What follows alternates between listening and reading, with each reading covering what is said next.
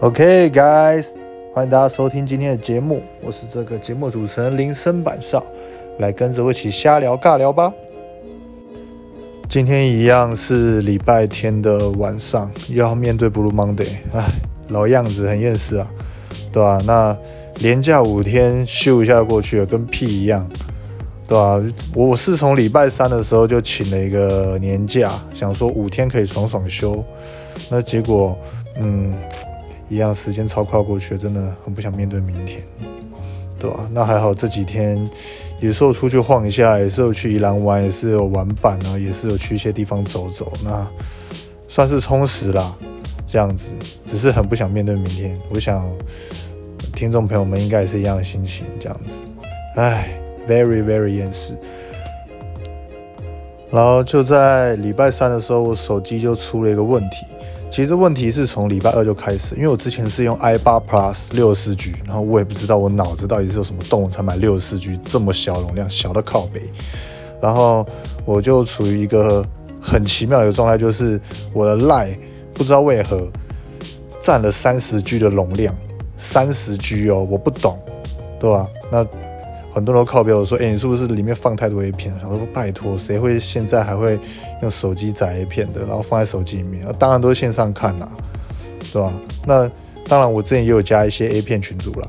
对吧？那 A 片上面群组，像想说，大家一定会觉得说上面暂存量很多，错了，我已经全部都砍掉。对，所有暂存都砍掉，然后我也删了一堆社团呢，几乎这些社团都删掉，然后一堆记录都删掉了。那不知道为何还是有三十局所以你看六十四 G 的容量里面就有三十 G 是 Line 这样子，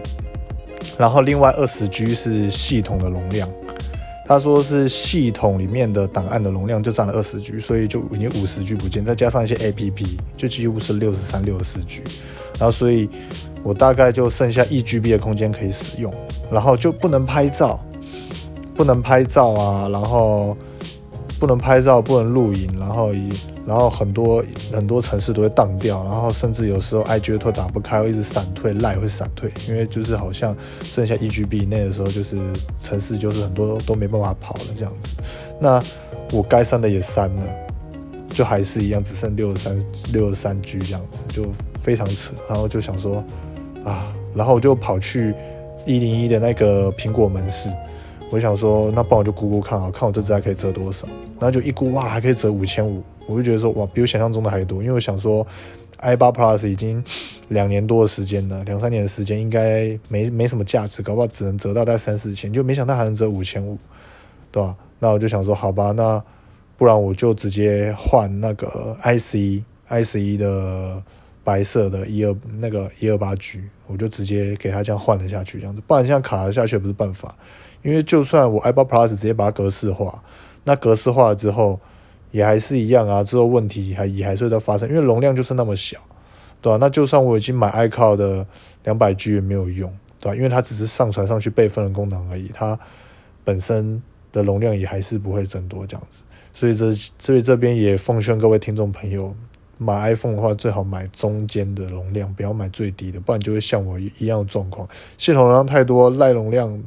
太多，然后有时候就是真的你也没办法备份，你很多东西也没办法备份，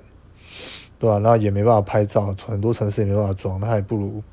用一二八 G，然后中间一点容量，然后再可能再弄个云端硬碟之类的。Google 云端听说也蛮好用，所以这边也建议大家可以这样，不然就像我一样，遇到突发状况的时候，这这台手机就什么都不能做，对吧、那甚甚至连用 Line 可能都会出现闪退问题，对吧、那今天想要跟大家聊聊我以前做活动的一些经过，对吧、因为我本身是做网络行销还有活动企划的，对吧、那之前呢，有时候可能会跟一些朋友聚会，或者是一些老同学聚会，然后就会聊到工作嘛。那他们常常也会看我的线动，就会看到一些就是我办活动的一些相片啊，一些感觉好像很 happy 的一些很 happy 的一些照片这样子。然后他们就说：“哎哎，活动企划哦，感觉很爽哎，好像很好玩，对吧、还不错哦什么的。”然后今天就是想要跟大家聊聊一些活动企划心酸呐、对吧、那也是希望说，听众朋友如果说有想要做活动的，也可以听一下我这边的一些经验这样子，对吧？那我本身接触气化，我以前在大学的时候，我完全没有念相关的东西，而我顶多就是很喜欢，就是揪揪夜唱，然后就是揪大家出去玩这样子。因为我以前呢，我就很喜欢当主揪的角色，就是可能核心的角色，对吧？尤其是我非常擅长，我觉得我非常擅长就是人与人之间的串联，就像是我有几个核心的好朋友，对吧？可能是我高中的好朋友好了。对吧？那假如然后我大学的好朋友也跟我不错，那我就会找个机会把他们串在一起。那我可能以前练舞有些朋友跟我也不错，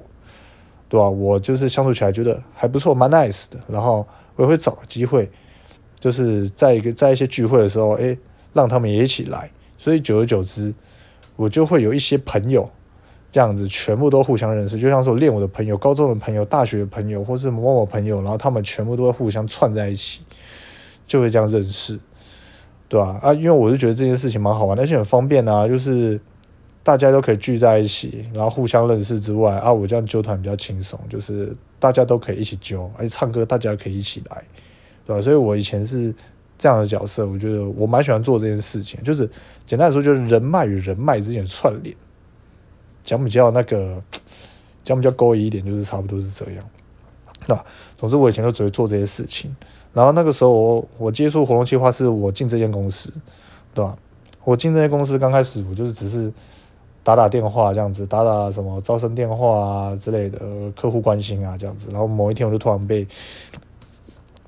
就是叫去办活动这样子。那当刚开始我就只是从一些活动的设备开始做，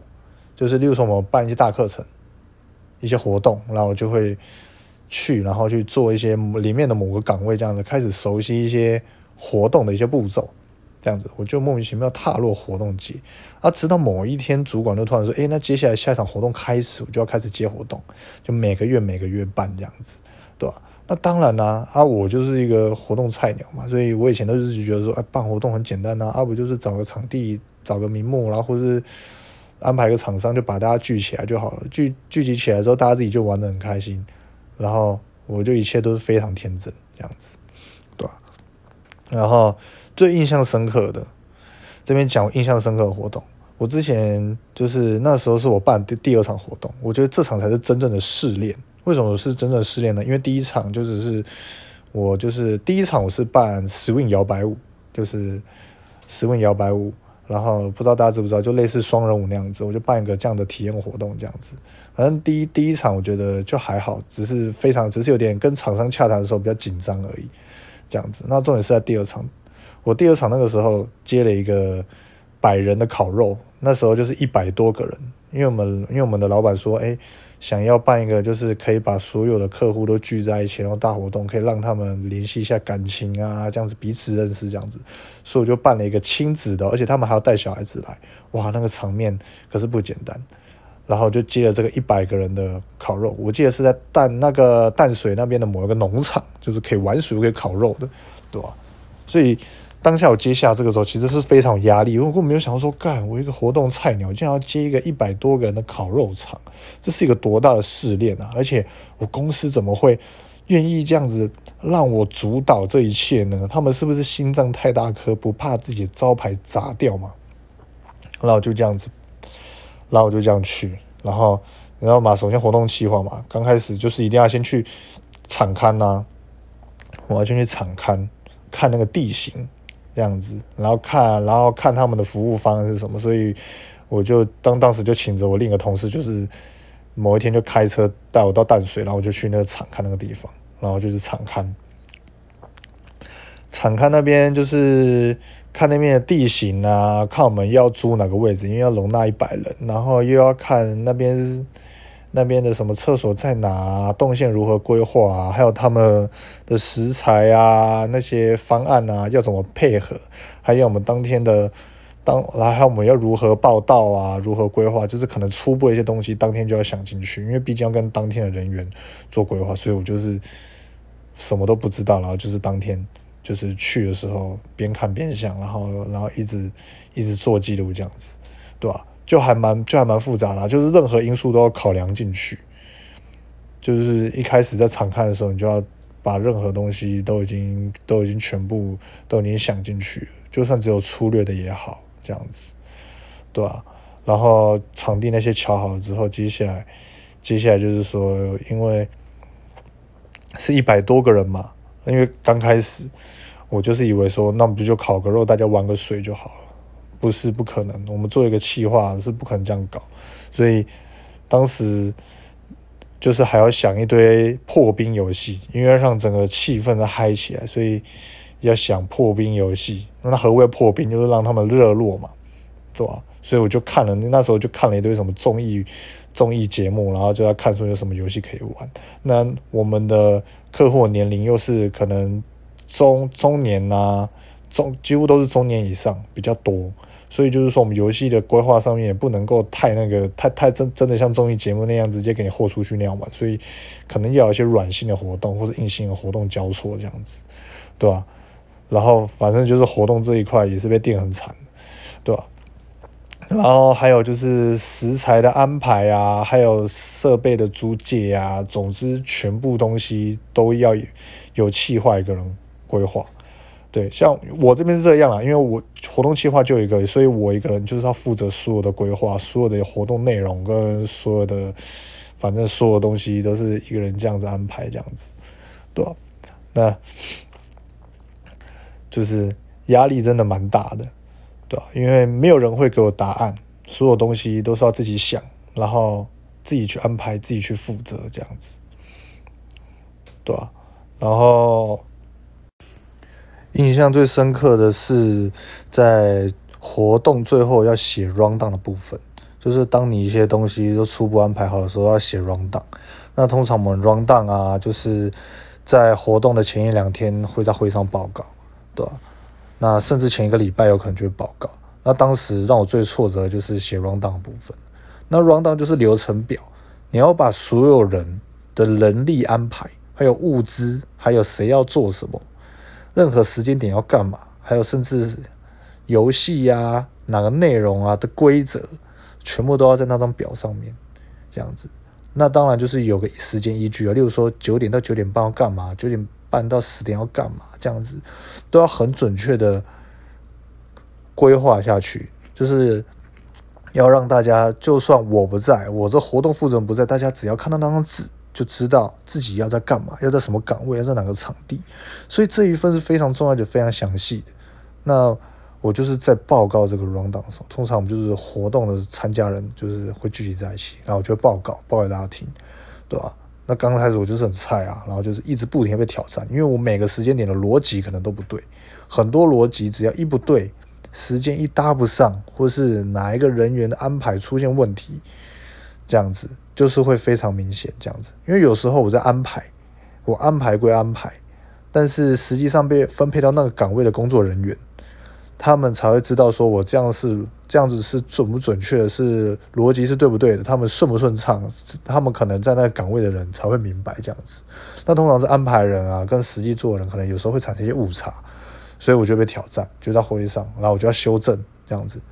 啊，就要再调整。然后说哪个游戏出问题，哪个环节出问题，又要再调整。然后主管觉得哪个不 OK，又要再调整。然后就这样子。那有时候调整太多次就会被点，就会被骂。这样子，他有时候也被主管直接靠背说：“哎，你真是天兵呢，怎么教教不会，对吧？真的很低能什么的。”反正就是当时就是一直被骂，一直没念，就这样子来来回回，来来回回。那时候自信心真的是他妈的有个受创，对吧？就印象最深刻的就是第二场活动。对吧？那当然还有第三场活动，压力也是超大。第三场是游艇派对，那这个游艇派对是我自己想办的，因为我觉得游艇派对很屌啊，这样子之前还没有去过游艇派对，好，那我就来办一个。然后结果我就想说，好，那我试试看，对吧？然后我就自己去敞看，敞看一个游艇这样子，对吧？然后就反正就是去那时候去大道城的游艇那边，就是看了几艘这样子，然后就预约几个去这样看，对吧？然后就就写一些企划案，然后就提出去了这样子，对然后就没想到过了，因为这场其实预算蛮高的，对吧？没想到就过了，然后就好就要办。那我当然啦，上一场是烤肉嘛，我觉得上一场是烤肉，我觉得要去游戏，我觉得还算合理。然后这次游艇，我觉得说，哦，那游艇嘛，那大家一个就想秀啊，那不就是听个音乐，喝个酒，喝个酒这样子，吃个吃个不吃个不错的东西，然后让大家在游艇上面嗨一下，这样开心一下这样子。所以当时我没想太多，我就脑袋一直这样想，就觉得说应该这样安排就 OK，应该是没有问题的这样子。然后结果就这样子弄弄弄弄弄，然后弄到。就是在活动前三个礼拜，我就在会议上我就提出说，哎，我活动想要怎么规划这样子，对吧？然后就当然是被拷贝，我就说我想要放一些 house 音乐，然后就是大家可以在上面很开心的去这样子，喝点调酒，然后吃点小点，这样大家开开心心交流这样子。我认为大家会喜欢这样的模式。就主管就靠边说，你以为我们这边跟国外一样吗？给你一点毒品，然后喝一点酒，大家就在上面摇得很开心吗？不可能的事情。我听到这我就傻眼，对吧？可是他好像说的也没错，诶，对啊？我们的客户年纪好像也没有到，也都是大概中年以上，三十以上，三十到五十，甚至到六十都有。那怎么可能给他的音乐就嗨的跟国外那种影集一样，真的很俏啊？戴个墨镜那边爽爽，有妹在旁边摇，好像不是这样。我就想那一刹那我就顿悟了。哇，是我太天真了，这样子，于是我就又开始，就是想我要怎么安排游戏这样子，对吧？然后一一样也是看了一，又再去看一些综艺节目啊，又在看一下人人家的游戏怎么玩，甚至查到一些大学团康游戏，就是各种脑汁捷径，然后也是一直被电这样子，对吧？又是一个反复重来的一个死亡循环。我甚至还想说要开个慈善拍卖这样子，对吧？然后当当然也是被打枪，也是被靠背到爆，这样，对吧，对，唉，就差不多，就这样。当然后，嗯最后印象最深刻，当天在活动办的那天还遇到台风，对吧？然后好在台风是早上走，然后活动是在下午，所以是千钧一发，还好能够赶上这个台风结束之后办这个活动，这样子。对吧？啊，如果台风没走，这场活动就 GG，就直接宣告取消，然后还还还不能退款，这样子。还记得当时要登船的时候，因为台风刚走嘛，那时候登船的地点上面全部都是泥土，甚至还有一些鱼在上面。对，因为是在那个河边嘛，大稻城河边这样子，对吧？因为受过台风吹船，上面都很多鱼啊、土啊、树啊这样子，然后大家都还要跨越那些东西，包括我们那些客户啊，都要跨越那些东西才能够到游艇上面这样子。对吧？这些都是蛮印象深刻的，但是这一场最后也是蛮顺利的，对吧？对吧？然后经过游艇之后，也就后来也陆续办了一些活动，就像是我也办过调酒，对，就大家手做 DIY 调酒，还有品酒的一些活动，甚至连空中瑜伽我都都有办过这样子。那经过那两场之后，就稍微后面就比较顺一点这样子啊。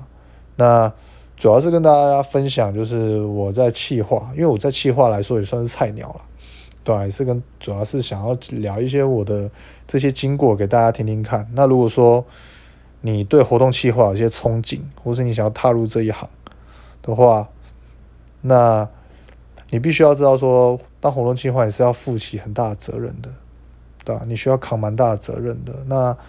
很多人都觉得说玩很开心啊，跟着玩活动很开心。但是